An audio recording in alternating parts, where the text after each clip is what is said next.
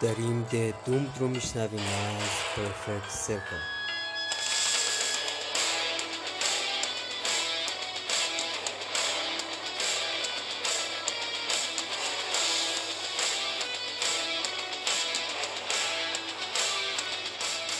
خب این سری برگشتم با اخبار علمی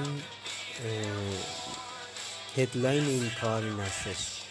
کشف ژن تکمسری در حیوانات. از مرد روز و نویسنده بهمن. خب این کار رو واسه می‌خونم.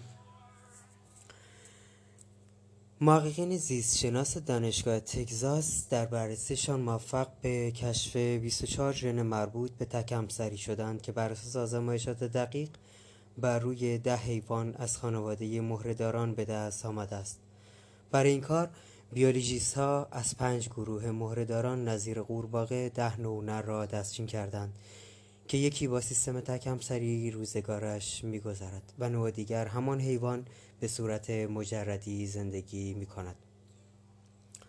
به گفته متخصص ژنتیک همه حیوانات انتخاب شده خانواده مهرهداران حدود 450 سال پیشینه مشترک ژنتیک دارند. ولی ضرورت تطبیق با حیات باعث شده است انواع روش زاد و ولد که در ژنشان وجود دارد را برگزینند. به طور مشخص حیواناتی که مجرد زندگی می کنند یا در فصل جفتگیری ترجیح می‌دهند فقط با یکی باشند هر کدام مزایا و محدودیت هایی دارند.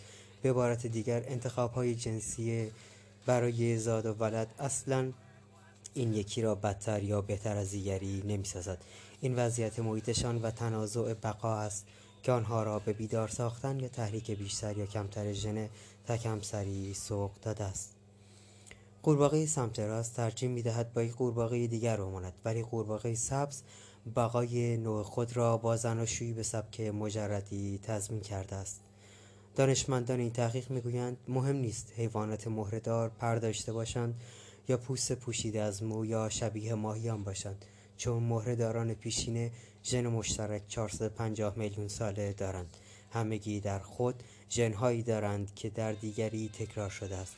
ژنهایی که ممکن است تعیین کند بر اساس شرایط بقا مجرد بمانند یا تک همسری را برگزینند. هنوز مشخص نیست که انسانها که از جدیدترین انواع مورداران هستند از این 24 ژن مشخص تک همسری برخوردارند یا خیر.